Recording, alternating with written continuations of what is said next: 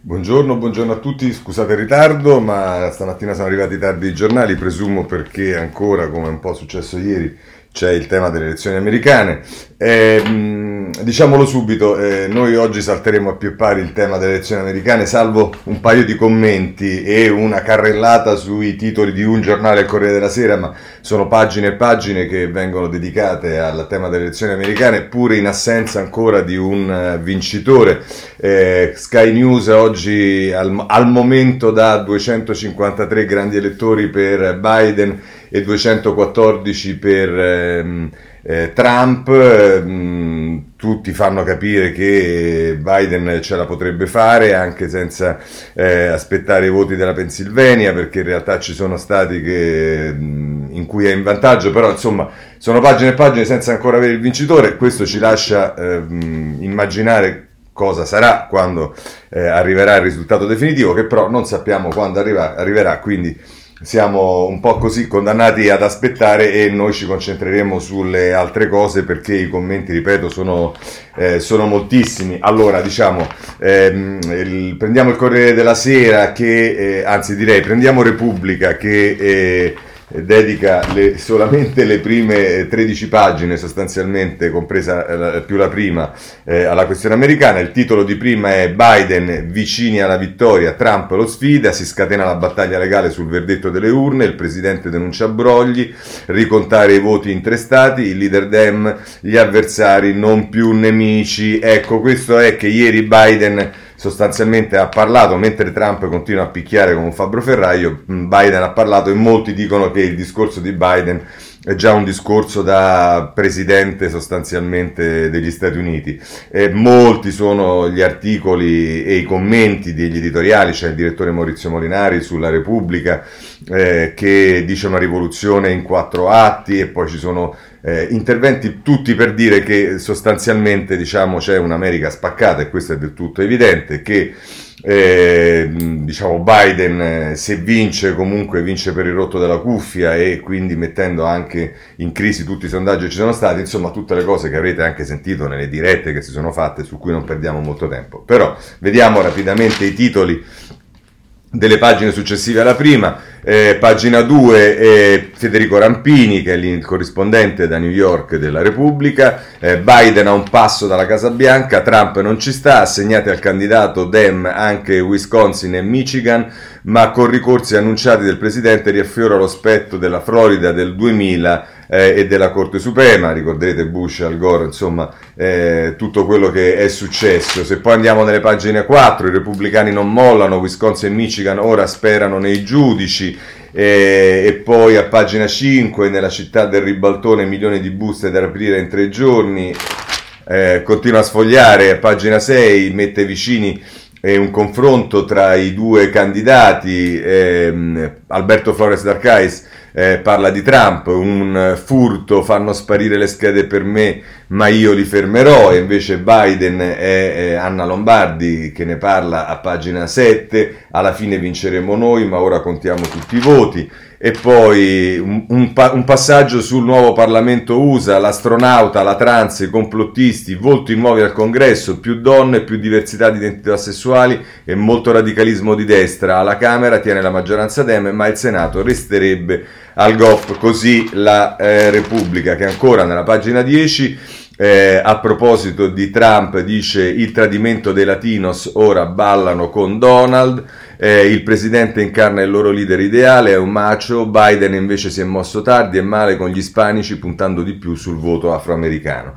Poi c'è un'intervista al saggista americano Gopnik che dice il populismo è una ricetta che funziona ancora. Eh, così insomma è, è, Repubblica. E allora però proprio perché si dice il populismo è una ricetta che funziona ancora, io come editoriale di riferimento oggi, mi perdonerete, ma penso che quello che è non solo più lucido, ma che riassume un po' tutte le questioni che sono sul piatto, a cominciare dal fatto che chi si illude che eh, questa vicenda diciamo, metta una pietra tombale sull'esperienza di Trump a, nella sua esperienza a 360 gradi con tutti i suoi significati, si sbaglia. Il titolo di Giuliano Ferrara sul foglio in prima pagina è la sconfessione che non c'è stata di questi quattro anni indecenti. Biden e Trump e quel calcio mancato, comunque vada a finire, è stata una catastrofe culturale, ma vediamo cosa dice eh, Ferrara. Dice sarò un emotivo, ma non mi accontento di così poco. C'è ancora una speranziella che il voto postale dia a Biden la presidenza degli Stati Uniti. Ma Trump ha schiantato tutti noi che lo consideriamo una orrenda escrescenza della storia americana e mondiale. Ha preso più voti che nel 2016 con la stessa agilità con cui aveva preso il Covid e ne era uscito come Superman. Ci ha convinto praticamente che la pandemia è una burla e noi, i suoi avversari, siamo gente triste che vuole scippargli l'elezione e bloccare l'economia di successo che il dottor Fauci è una benevola macchietta che l'America è tornata grande e deve rimanere con lui e i suoi e per chissà quanti anni ancora che, non, cont- che eh, non contano il suo infantilismo e narcisismo razzista, violento, la sua irrisione beffarda del eh, costume costituzionale, delle buone maniere, del rispetto dignitoso per gli altri, della stampa nemica del popolo, della satira fatta di, da vermi e impostori che il, e che il disprezzo degli intellettuali dedotti per il suo popolo bue è grottesco, visto che sono in gioco i suoi valori, i valori di una maggioranza silenziosa che ora parla e straparla a nome dell'esperimento americano. L'unica cosa che contava, voti postali a parte, era una sconfessione americana chiara di questi quattro anni indecenti, e non c'è stata, tutt'altro.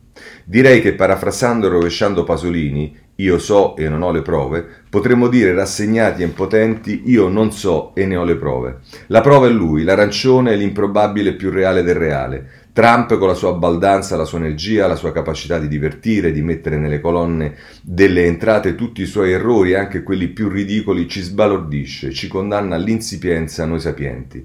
Il suo popolo di deplorables sembra una tribù barbarica nel pieno dell'onda alta, gente che si è rotta i coglioni dell'America, città sulla collina e del dovere cristiano e civico. Il popolo maggioritario degli anti-Trumper sembra un gregge di perbenisti che si china a contare ogni voto, aspetta con pazienza mentre quegli altri eleggono un quei non in Parlamento, fanno la guardia spesso armata al movimento che cambia la faccia del mondo e mentre nel centro delle, delle, della derelitta Europa Bergoglio canta messa nella pioggia a una piazza San Pietro deserta, Trump balla uno strano misto di twist e di rock, di, twi, di, scusate, di twist e di rock sui palchi elettorali, ispira fiducia senza mascherina, se ne fotte dei dati e fa la, sua, eh, la, e fa la sua performance piena di follia, di colori, di vitalità, che qui provoca angoscia, ma da quelle parti genera speranza. Da noi, presso di me, è la disperazione l'ultima a morire, che non gli abbiamo dato un calcio in culo, anzi lo prendono come un'offesa personale. Con mezzi sbrindellati onesti, trucchi da democrazia parlamentare, noi il nostro papete lo avevamo smantellato. Ora ci sono tutte le premesse per il ritorno degli esibizionismi, delle imitazioni straccione, di quella personalità così fatale, tosta, anche enigmatica. Comunque vada a finire, conclude Ferrara, e uno si augura che vada a finire bene, ma ormai con poca energia mentale, è stata una poderosa sconfitta, una catastrofe culturale e spirituale da cui sarà difficile riprendersi anche qui, in questo vecchio continente, alle prese con la, costru- con la mostruosità del nuovo. Questo è Giuliano Ferrara che, vedete, in chiusura fa riferimento a quello che può accadere, perché che cosa è vero?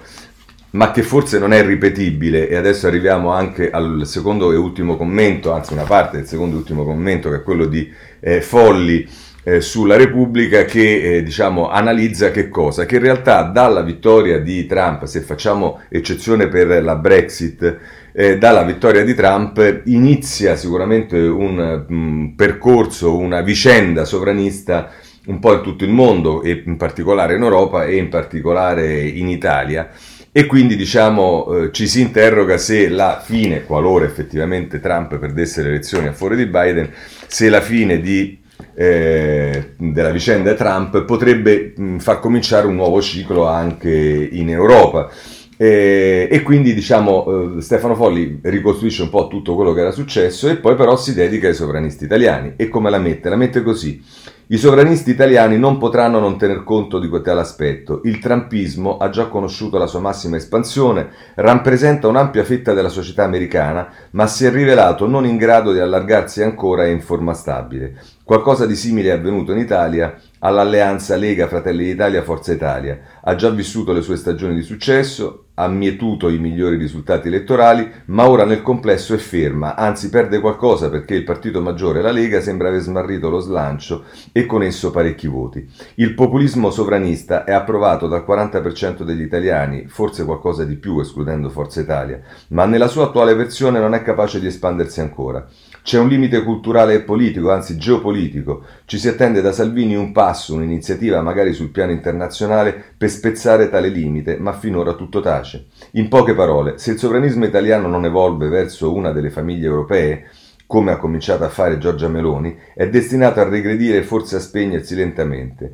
Infatti un conto è avere Trump alla Casa Bianca con la sua ostilità verso l'Unione e in generale la sua diffidenza verso l'Europa integrata, e un altro è avere l'ungherese Orban che peraltro si tiene stretta alla destra dei popolari, la destra dei popolari come punto di riferimento. Dopo Trump il populismo al di qua dell'Atlantico dovrà cambiare se non vuole ridursi a una forte minoranza destinata a rimanere tale.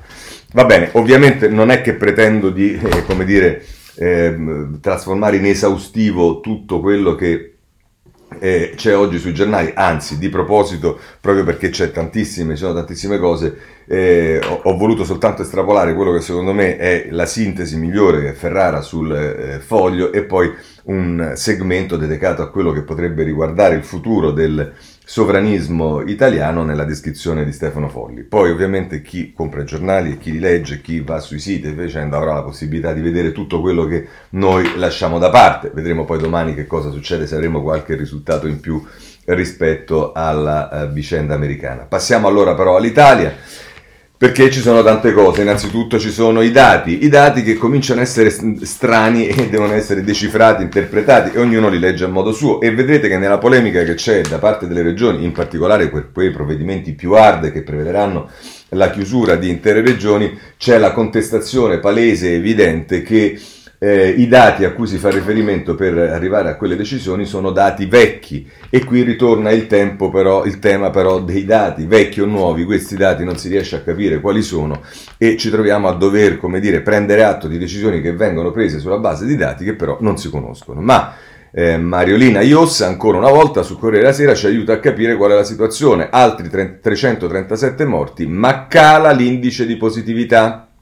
Ieri a fronte di quasi 212.000 tamponi sono risultate positive 30.555 persone con un tasso di positività in discesa al 14,41. Il 2 novembre era al 16,39%. Quindi vedete che già ci sono dei dati che sotto questo punto di vista, eh, come dire, dicono qualcosa o dovrebbero dire qualcosa. Il secondo giorno consecutivo sembrerebbe un fatto non episodico, ma ancora dice la Lombardia ha registrato 7.758 nuovi contagi e 96 morti. A Milano città sono 1.726 casi i nuovi casi positivi e dice che il numero delle vittime resta sui massimi del 6 maggio, terapia intensiva 67 ingressi, 203 il giorno prima, quindi vedete che anche sul tema della terapia intensiva infatti pare che il problema principale in questo momento sia quello eh, più che altro degli ospedali, dei pronto soccorsi, ci sono eh, articoli su, sui diversi giornali, c'è la stampa che pubblica questa foto delle ambulanze in coda per uscire da Torino perché non c'è più posto nei pronti soccorsi, insomma una situazione che obiettivamente è una situazione critica. Ma andiamo avanti. Allora, c'è questo tema del eh, DPCM, DPCM la cui gestazione eh, diciamo è un po' complicata e addirittura c'è qualcuno che ha fatto delle battute che se non siamo neanche in grado di dare rapidamente per certi quali sono i colori delle eh, regioni, perché prima c'era il verde, poi c'era il giallo e addirittura quando effettivamente entra in vigore, dove entrare in vigore eh, ieri, oggi e poi adesso sembra che entra in vigore domani, insomma evidentemente qualche problema c'è. E allora vediamo come la mette il Corriere della Sera nelle pagine successive alla prima, si esce solo per necessità, chiusi negozi e locali, nell'ordinanza la stretta in Lombardia, Piemonte, Calabria e Valle d'Aosta, la fascia arancione per Puglia e Sicilia, le altre 14 regioni sono in area gialla. E allora, eh, qui ci sta di nuovo tutto quello che vi ho detto ieri, adesso francamente mh, ce lo risparmiamo, comunque è impossibile andare a correre, passeggiate ammesse vicino all'abitazione, oltre eh, a farmacie, alimentari e edicole, ecco la lista degli esercizi aperti, cosa si può fare, cosa non si può fare, a seconda ovviamente se siamo nella zona gialla, nella zona arancione, nella zona rossa e però poi qui si dice misura in vigore da domani per i prossimi 15 giorni, poi ci sarà un nuovo esame per muoversi, motivi di lavoro, salute e urgenze. Insomma, questo è il quadro, se volete capire meglio cosa si può fare o non si può fare, eh, ci sono tutte le cose, della, appunto abbiamo visto a pagina 4 eh, scusate, eh, a pagina 5 vediamo cos'è la zona arancione, cos'è la zona gialla e va bene, insomma, eh, sono le cose che abbiamo visto, di cui si parlerà. Eh, ma vi dicevo che una delle polemiche è che i dati sono vecchi e allora di questo prendiamo sulla pagina 14, che è la prima pagina che la Repubblica dedica alle cose italiane, e c'è la polemica perché le misure decise sui dati già superati, Veneto e Liguria a rischio stretta quei numeri da rivalutare dall'Istituto Superiore di Sanità. È Michele Bocci che ne parla a pagina 14 di Repubblica e dice nel giorno in cui scatteranno i provvedimenti restrittivi in tutta Italia domani, la Calabria di... Eh, la cabina di regia dell'Istituto Superiore di Sanità si riunirà nuovamente per il suo appuntamento settimanale, produrrà un altro monitoraggio in base al quale saranno certamente da inasprire le misure per certe regioni che passeranno così da gialle ad arancioni o da arancioni a rosse. E Roberto Speranza dovrà preparare molto probabilmente nuove ordinanze. Quello di ieri è solo l'inizio, giurano molti tecnici. Del resto ci sono dati che stanno peggiorando quasi ovunque, ma vediamo che poi invece questo tema dei dati che peggiorano non è proprio esattamente così. È un cortocircuito tra i tempi delle indicazioni tecniche e quelle delle decisioni politiche che probabilmente porterà ad emanare quasi subito altri atti. Ieri, per inserire le sei regioni nelle zone rossa e arancione, è stato infatti usato il monitoraggio di venerdì scorso, badato sui dati dal 19 al 25 ottobre un po' vecchiotti, come ha fatto policamente notare il governatore della Lombardia Attilio Fontana, che avrebbe voluto vedere misure dure più estese a livello nazionale. Nuovi dati però non ce n'erano. Ecco qua, quindi si decide di chiudere con tutto quello che comporta eh, fare zone rosse, il Piemonte, la Lombardia e via dicendo, sulla base dei dati dell'altra settimana. Eh, eh, su questo francamente sembra che qualche cosa che non va eh, ci sia, perché insomma... Ehm, eh, insomma, eh, il, tema è un tema assolutamente non sottovalutabile. E se volete in questo senso ehm, c'è sul eh, ehm, andando avanti sulle, sulle quest- sulla questione dei dati voglio prendere sul riformista pagina 6 una polemica che è aperta e che diciamo va avanti da parecchio. Ehm, ehm, sempre rispetto ai dati. Ma è Claudia Fusani che dà una notizia. Il nuovo DPCM era scritto già dal 30 aprile un decreto firmato da Speranza prevedeva sei mesi fa le regole che vanno rispettate da venerdì. La data è stata spostata di un giorno, ci saremmo almeno risparmiati due settimane di caos. E dice Fusani, ehm, scusate, io devo sapere, e sono le 4 del pomeriggio ed è già tardi, se deve fare la spesa per domani oppure no, vorrei fare la polenta. La signora proprietaria della trattoria a due passi dalla Camera è la fotografia perfetta di quello che sta accadendo nel paese. Il DPCM numero 23 dell'era Covid è entrato in vigore ieri mattina con la pubblicazione in Gazzetta, perché prevede tre fasce di rischio, eccetera, eccetera. Dice gli occhi sono puntati alla cabina di regia, Ministero Regioni convocata ieri nel pomeriggio già al, ministro, al Ministero della Salute. Eh, Spifferi raccontano che il tavolo è una trincea perché nessun governatore accetta a cuor leggero di finire nella lista delle zone rosse e di comunicare ai suoi cittadini che magari lo hanno appena eletto o rieletto che devono essere chiusi eh, in casa e sospendere. Vabbè, insomma, eh, tutto questo. La notizia che c'è da riformista è che però in realtà questo testo sarebbe un testo già eh, scritto il 30 eh, aprile. Se volete sempre sul eh, riformista, a proposito di polemiche, va segnalata, e del DPCM, va segnalata una, una, battaglia che sta portando avanti un uh, giurista che si chiama Guzzetta, Giovanni Guzzetta, eh, e che scrive sul, ancora una volta un articolo polemico sul riformista che dice lo avete letto il decreto? La Costituzione non c'è più. Eh, dice l'ultima trovata di Conte è stata quella di affidare tramite un DPCM al Ministero della Salute il potere di aprire e chiudere tutto senza una legge, cancellato il principio di legalità. Così la mette Guzzetta sul ehm, eh, riformista. Eh, segnala ancora ehm, a proposito del, della situazione di incertezza che eh, si vive, voglio segnalare l'avvenire a pagina 10 eh, che la mette così, ma ci sono su tutti i giornali situazioni di sconcerto, diciamo in generale, perché non si capisce che cosa succede. Si chiude o no? Alle 18 è caos in città. I commercianti e i baristi sono sempre più disorientati. Cosa diciamo ai dipendenti? Qui si fa riferimento a Milano, ma se vi spostate nelle altre eh, regioni sostanzialmente la questione è la stessa. C'è un'attenzione particolare su ehm, due giornali, i principali due giornali che sono il Corriere e la Repubblica sui temi della scuola, segnalo due pagine sul Corriere della Sera, pagina 12 e 13, l'istruzione e le misure, lezioni da casa, mascherina sopra i 6 anni, eh, i nodi della scuola, è Valentina Santarpia che scrive sul eh, pagina 12 del Corriere e a pagina 13 invece c'è un'intervista di Gianna Fregonara alla ministra dell'istruzione Azzolina che dice rivoglio tutti in classe ma su quale sarà la data non faccio pronostici. La ministra dice abbiamo seguito il principio di massima precauzione, esame di maturità ridotto come lo scorso giugno e dice l'Azzolina è un po' prematuro.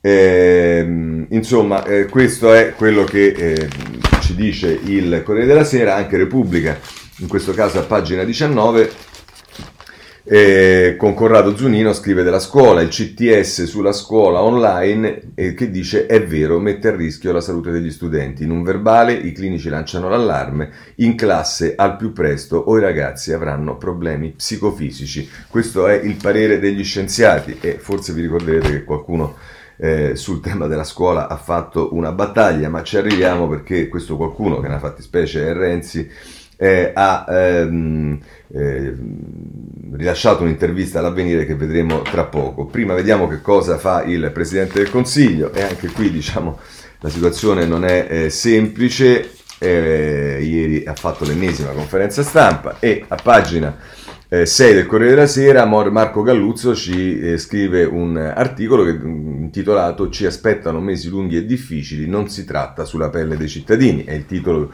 virgolettando una frase del Premier, e si dice Conte spiega la scelta di dividere l'Italia in tre aree, se adottassimo misure uniche avremo effetti negativi e sul Natale dice non penso a un Natale con veglioni e abbracci, ma se avremo un certo margine di serenità potremo vedere anche la ripresa e a proposito delle terapie intensive dice nelle prossime settimane c'è l'alta probabilità che molte regioni superino le soglie delle terapie intensive mediche. Eh, insomma, questo è quello che ci dice il Corriere. Eh, non sta in una posizione molto semplice il Presidente del Consiglio, se andiamo sulla pagina 17 del, eh, della Repubblica. Eh, Giovanna Vitale, sulla crisi Covid Conte cerca la tregua per scacciare lo spettro del rimpasto, il Premier non vuole sentir parlare di verifica di governo, ma i soci del patto giallorosso chiedono da tempo un cambio di passo. E poi se volete qui di spalla c'è un'intervista alla ministra Bellanova di Giovanna Casadio eh, che dice Bellanova non vogliamo posti ma smettiamola di navigare a vista. Noi leggeremo adesso l'intervista di Renzi e quindi mi perdonerete ma non ho il tempo materiale di leggere anche quella di Teresa Bellanova, ma il titolo insomma già dice e chiarisce molto di quello che eh, emerge dalla intervista. Eh, giornale a pagina 5 si occupa di Conte in questo modo, alta tensione Laura Cesaletti, alta tensione al governo e Conte sui ristori si rifugia nelle promesse, svicola dal rimpasto e bleffa sul dialogo con l'opposizione e poi si dà notizia di una lite tra Gualtieri eh, e Speranza, se non erro, a proposito del commissariamento sulla sanità della eh, regione eh, Calabria e il, l'occhiello è i guai di Palazzo Chigi, questo per quanto riguarda eh, il mh, mm, giornale. Immaginate gli altri due giornali che sono Il Tempo e Libero, Il Tempo in prima pagina dice hanno mentito sugli ospedali, qui si dà eh, un'accusa al governo a proposito di, eh, eh, de- delle vicende che riguarda la sanità, è Francesco Storace che scrive, che è il vice direttore, eh, poi anche a pagina 3, ma a pagina 3 c'è il titolo che riguarda con Paolo Zappitelli il governo, Conte va in confusione, sbaglia in diretta l'ora del coprifuoco, poi è costretto a far slittare di un giorno l'entrata in vigore del DPCM, Palazzo Chigi corregge il decreto dopo il tweet del sindaco di Milano, sono le 6 e ancora non sappiamo cosa dobbiamo fare. Insomma, eh, non c'è dubbio che eh, ieri le cose non sono andate proprio benissimo, se poi volete un colpo definitivo sul governo ci pensa libero, stato confusionale. Col Conte la combina grossa, solo in serata spiega quali regioni saranno blindate e quali graziate, slitta domani l'entrata in vigore del PCM, rispetto per le vite dei cittadini, zero, vergogna, così, ecco, la mette il giornale di eh, Vittorio Feltri. Ma a questo punto spostiamoci sulle regioni, perché come ci spiega, eh, diciamo tutti i giornali ci spiegano che eh, ci sono eh, le regioni in rivolta E a questo proposito eh, andiamo sul ehm, Corriere Sera, pagina 9, Giampiero Rossi è uno schiaffo ai Lombardi, l'ira di Fontana contro il decreto, ma Sala si smarca, rispettare i provvedimenti, pre- protestano anche i governatori di Sicilia e Calabria, questo sul eh, Corriere, che ci dice soprattutto sono i governatori ovviamente quelli che sono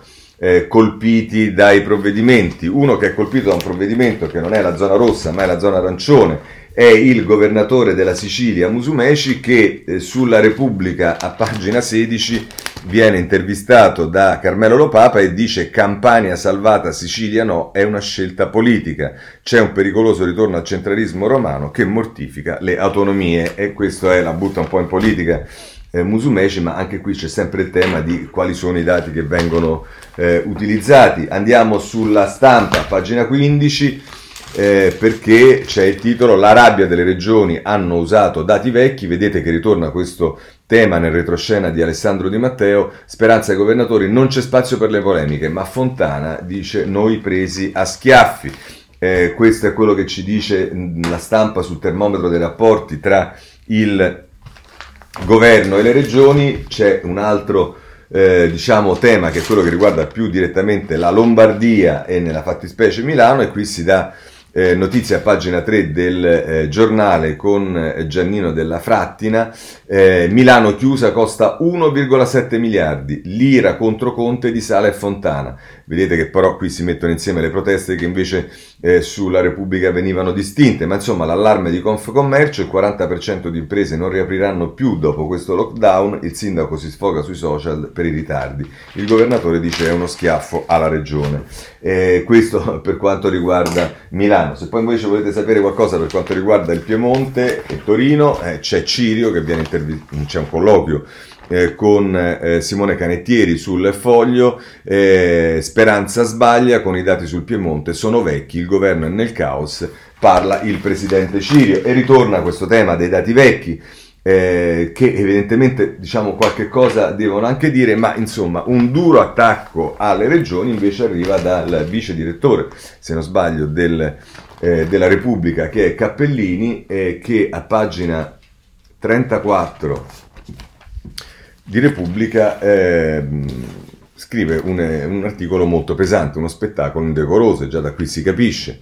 È ora di superare benevolenze storiche e pregiudizi favorevoli per dire chiara una cosa. Le regioni sono diventate un problema. Il, gover- il, governo ha le sue colpe nelle indecisioni e nei ritardi delle ultime ore, ma le regioni hanno superato il limite. Non tutti i governatori portano in pari misura la colpa del caos di queste ore, ma eh, non è un problema di singoli. In gioco c'è la credibilità di tutto l'edificio istituzionale nel più drammatico dei momenti. La pandemia non si può gestire con l'irresponsabilità di 20 staterelli che prima invocano l'autonomia decisionale, vogliamo scegliere noi per il nostro territorio, poi strepitano se viene loro riconosciuta, deve essere il governo a fare le scelte, quindi tornano a piangere se vengono accontentati. Siamo stati esautorati.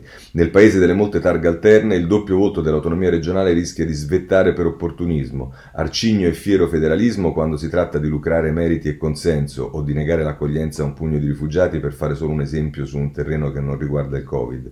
Centralismo frignone quando c'è da prendere decisioni che eh, si ritengono impopolari. Lo spettacolo offerto sull'ultimo DPCM è indecoroso, governatori che chiedono di cancellare la voce sentito il Presidente delle Regioni dalle ordinanze con cui il Ministero della Salute disporrà le chiusure delle zone rosse per scaricare appunto ogni responsabilità. Governatori che per primi hanno invocato chiusure drastiche e ora lavorano per tenere la propria regione nella fascia delle misure più morbide, nel tentativo di autoassegnarsi la categoria più gradita. Su tutti il lombardo Attilio Fontana, che pare non accettare per principio l'idea che la Lombardia possa essere possa subire restrizioni più severe di aree meno colpite dal Covid e il campano Vincenzo De Luca, il quale ha respinto a colpi di brillanti battute sul web la prima ondata, quella che aveva per fortuna risparmiato la sua regione, ma che, nonostante il sempre valido sforzo autorale, fatica a ottenere i medesimi risultati ora che il virus imperversa a Napoli e Caserta. Il risultato delle estenuanti trattative Stato-Regioni, oltre a ritardare di 24 ore l'entrata in vigore delle nuove misure,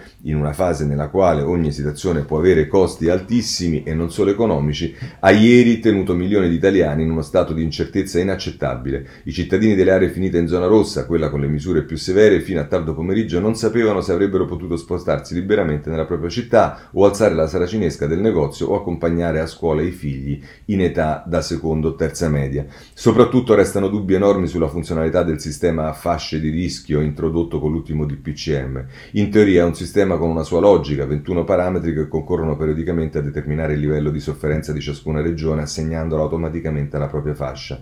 Ma il funzionamento di questo meccanismo presuppone una piena e leale collaborazione tra Stato e regioni, cioè la trasparenza e l'accessibilità, e vedete che ci torniamo, dei dati che concorrono a determinare la fascia, nonché la disponibilità ad accettare il responso di numeri senza pretendere di contrattarlo ogni volta, che è invece esattamente ciò che è accaduto in queste ore con alcune regioni che già minacciano di impugnare le ordinanze del governo. Sapete in quale fascia è finita la campagna sulla base dei dati girati a Roma? Fascia gialla, la più morbida. E gli allarmi di De Luca? Chissà su quali dati si basavano a questo punto. La risposta all'emergenza deve essere basata, conclude Cappellini, sulla responsabilità dei cittadini. Gli appelli alla responsabilità però hanno bisogno di una piena credibilità delle istituzioni e di chi chiede sacrifici. Invece, nella gara allo smarcamento accadono fatti inspiegabili. Un esempio, venerdì gli studenti delle elementari di Milano, zona rossa, andranno comunque in classe come prevede il DPCM.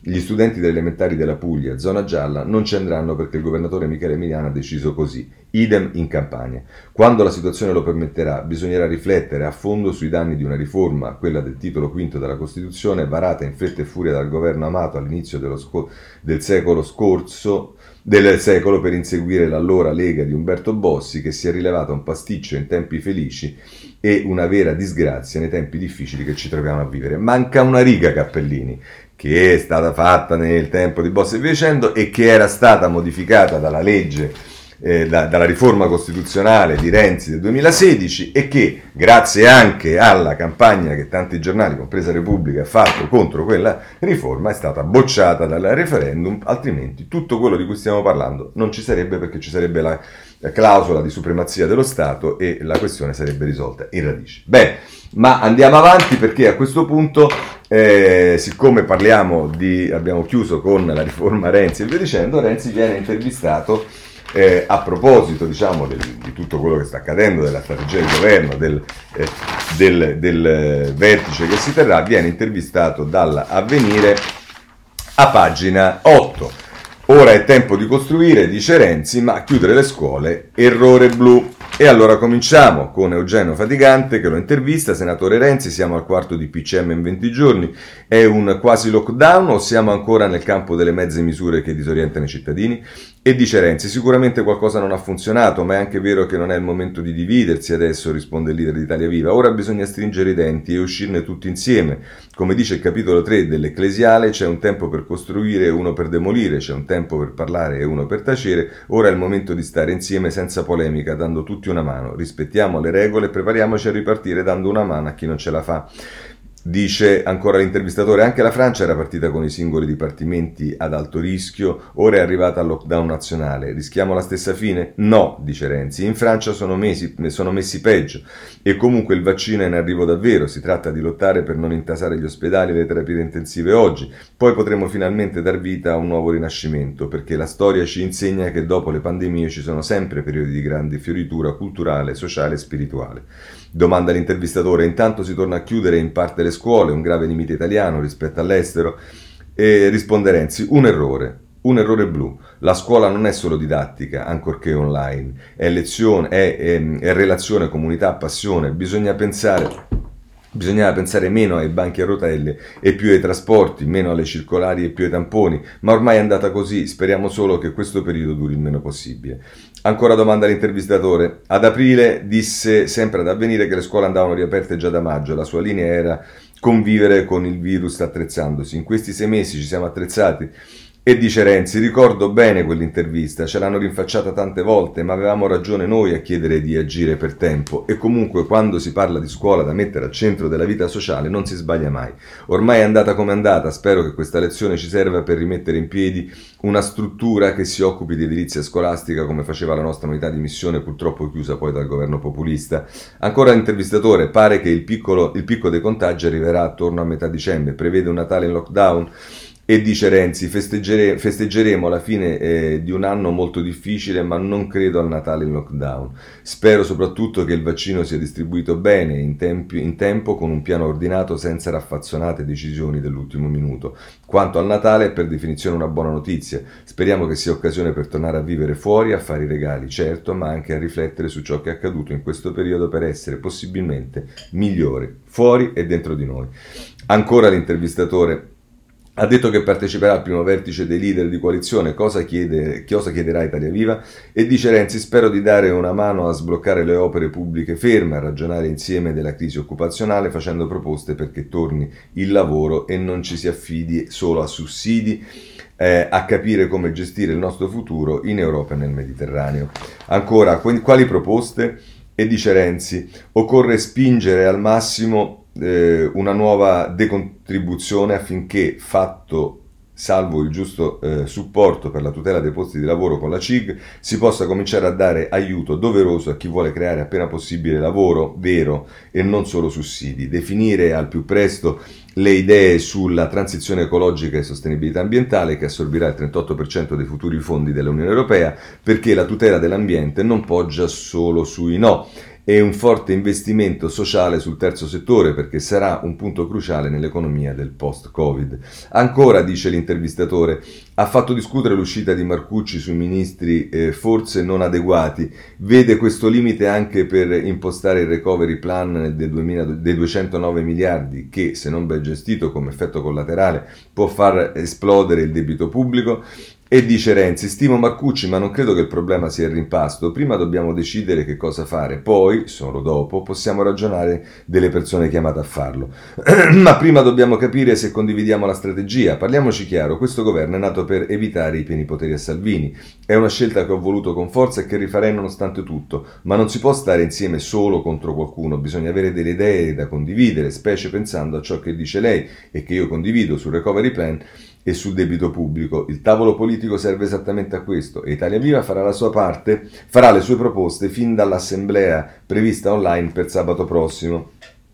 Dice ancora l'intervistatore, pensa che l'Europa possa o debba far altro per affrontare le conseguenze economiche della pandemia? Dice Renzi, l'Europa ha reagito bene alle pandemie facendo ciò che per anni non aveva avuto il coraggio di fare. Paradossalmente potrei dirle che un po' del merito è, lo è anche la Brexit perché senza gli inglesi è stato più facile adottare misure storiche, a cominciare da quelle di natura finanziaria. Tuttavia l'Europa deve fare di più per difendere la propria identità e le proprie radici.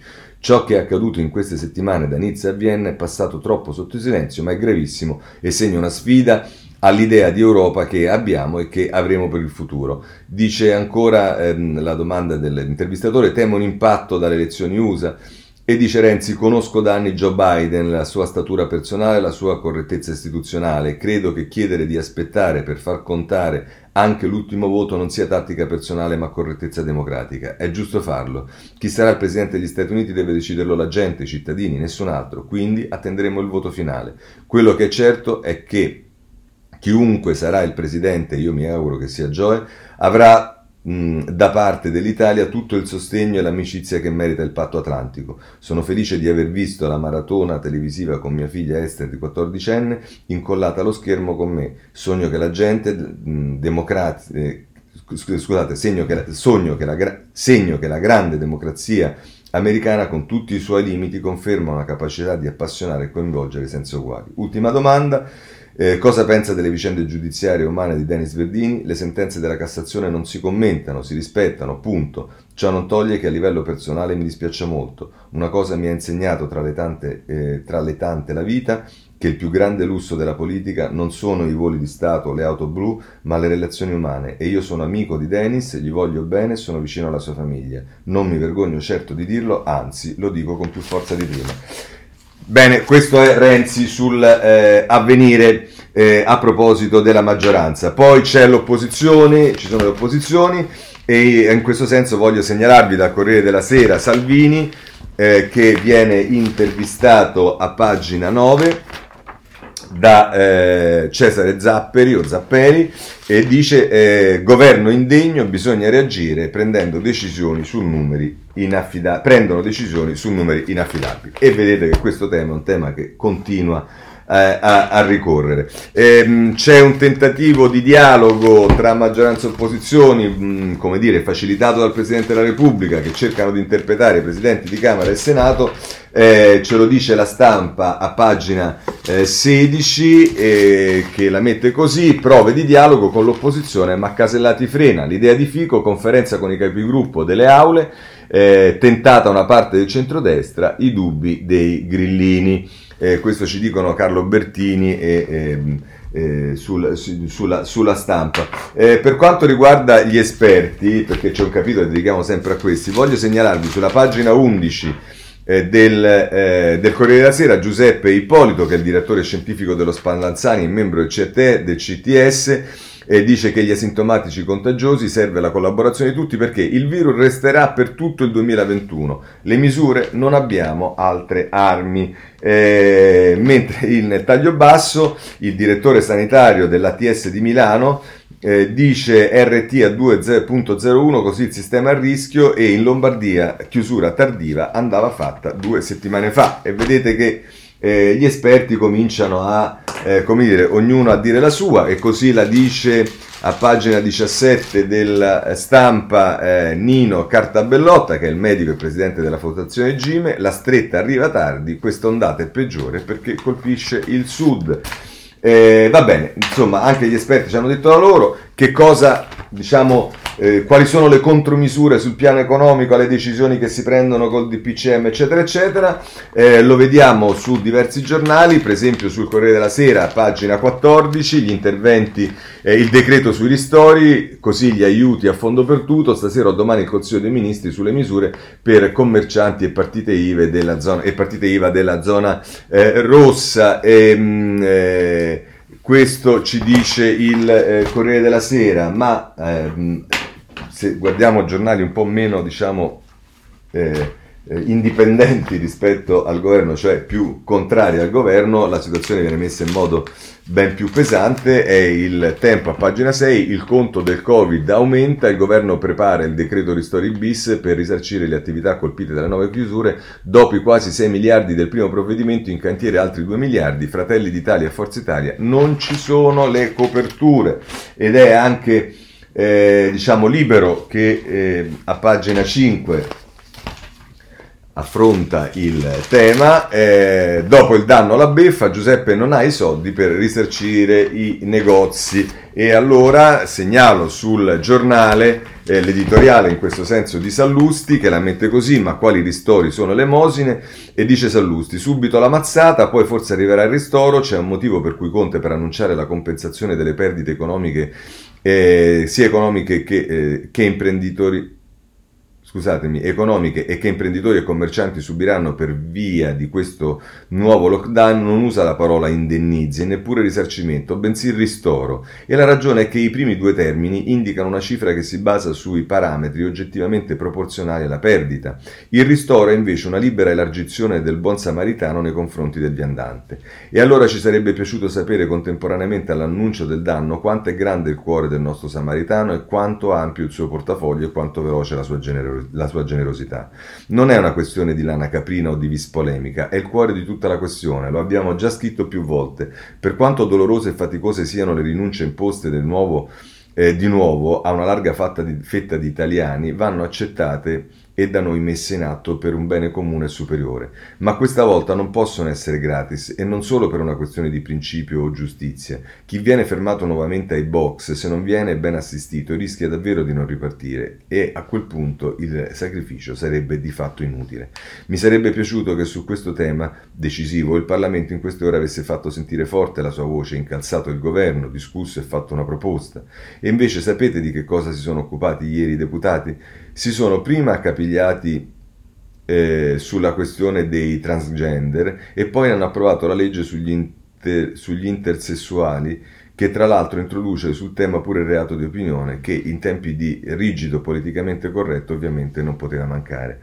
Occhio quindi, non sappiamo ancora il significato di ristoro, ma in compenso da ieri dobbiamo adeguarci ad usare e declinare correttamente le parole sesso, genere, orientamento sessuale e identità di genere, che ai, te- ai miei tempi indicavano più o meno tutte la stessa cosa, sia pure con coloriture verbali diverse, anche a seconda dei dialetti. Chi sbaglia sarà punito e non è uno scherzo del Covid, ma della maggioranza giallorossa. Non è il primo, speriamo, che sia ultimo. Diciamo che, visto il finale di questo eh, diciamo, editoriale di Sallusti, non c'è dubbio che iniziare a prendere dimestichezza con le parole sesso, genere, orientamento sessuale e identità di genere non fa male, perché evidentemente dal punto di vista almeno culturale qualche problemino eh, e qualche deficienza c'è. Bene, andiamo avanti e eh, vediamo che ci sono poi eh, da segnalare i dati economici perché ehm, eh, c'è un problema anche di PIL, c'è un problema di tenuta economica e, eh, e, di crescita e di rimbalzi, insomma ce ne parla la stampa a pagina 26 perché ci dice cosa l'Unione Europea eh, pensa di noi.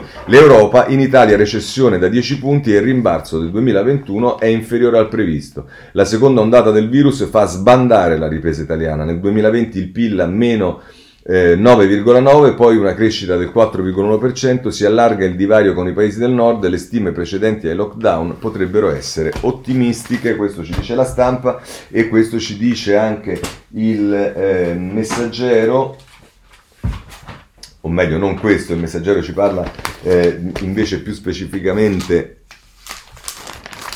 di che cosa succede nelle zone dell'Italia, la recessione nata al nord ha messo KO il centro-sud.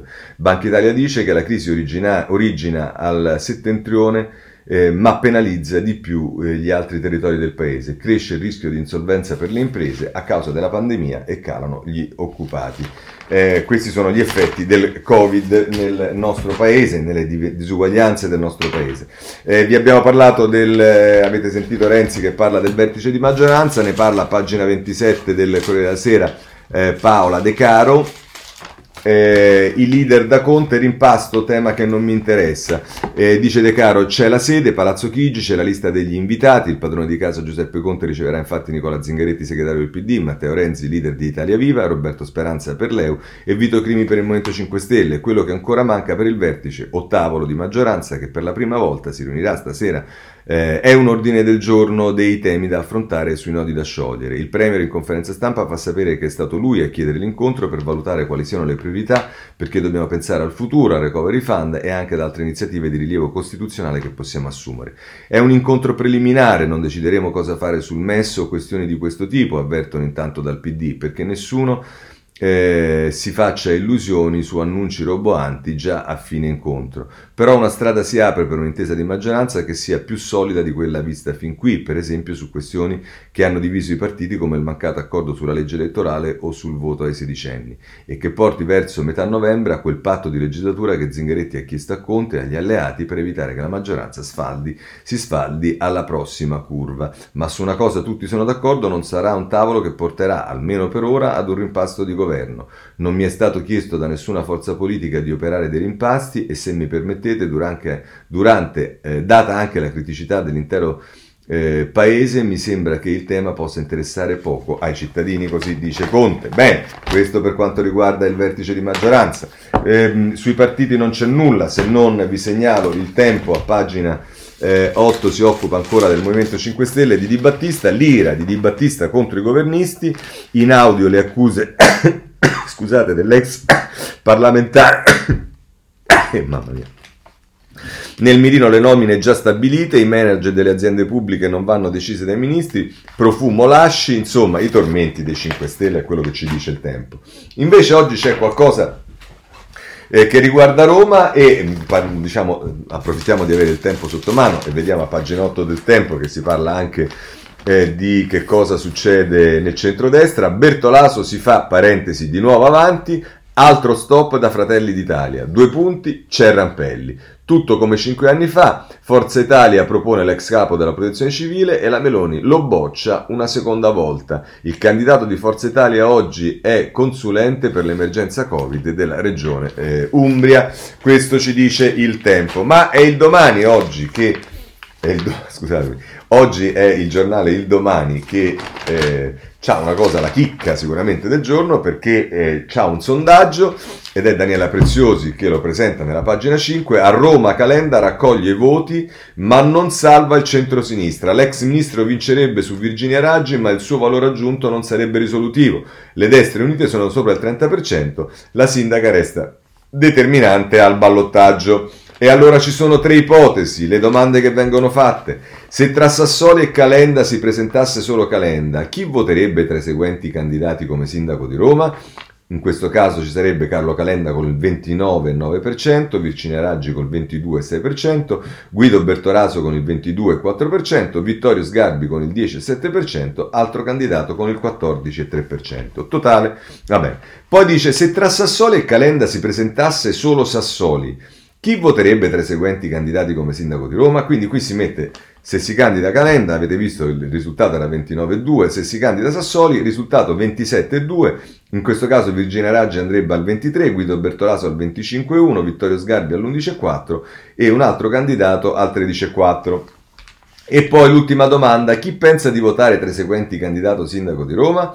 E eh, diciamo in questo senso c'è una domanda che mette dentro sia Sassoli che Calenda, in questo caso Sassoli avrebbe il 16,2%, Calenda avrebbe il 26%, Virginia Raggi il 27%, Guido Bertoraso il 20%, Vittorio Sgarbi il 10,1%, un altro candidato eh, il 12,4%. Insomma il tema qual è? È che Calenda, come non era difficilmente diciamo immaginabile, è certamente la persona che raccoglie più consensi nel centro-sinistra. Eh, diciamo che è anche la persona che eh, più facilmente andrebbe al pallottaggio, anche in presenza di una candidatura di Virginia Raggi.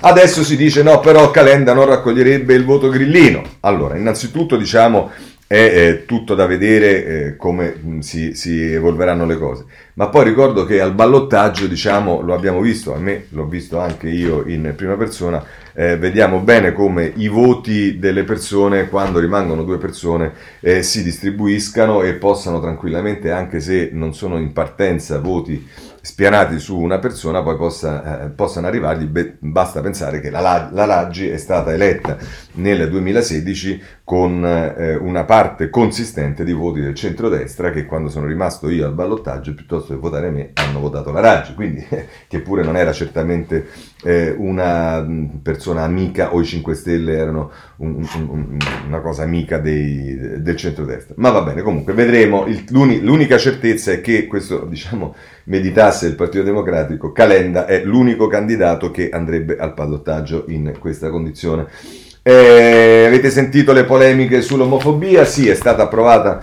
la legge eh, sull'omofobia alla Camera, eh, ne parlano un po' tutti i giornali, eh, primo sia la legge anti-omofobia, ma l'opposizione testo liberticida, è quello che ci dice Alessandra Rachi sul eh, Corriere della Sera, avete visto già l'editoriale di eh, Sallusti, ma insomma se volete, mh, per esempio c'è anche Libero che eh, non disdegna diciamo, una certa eh, cultura rispetto a um, queste questioni. Con la scusa dell'omofobia ci rubano la libertà. Alfredo Mantovano scrive: sanzioni in caso di condotte discriminatorie con gay e affini. Di fatto si introduce il reato di opinione e indottrinamento gender.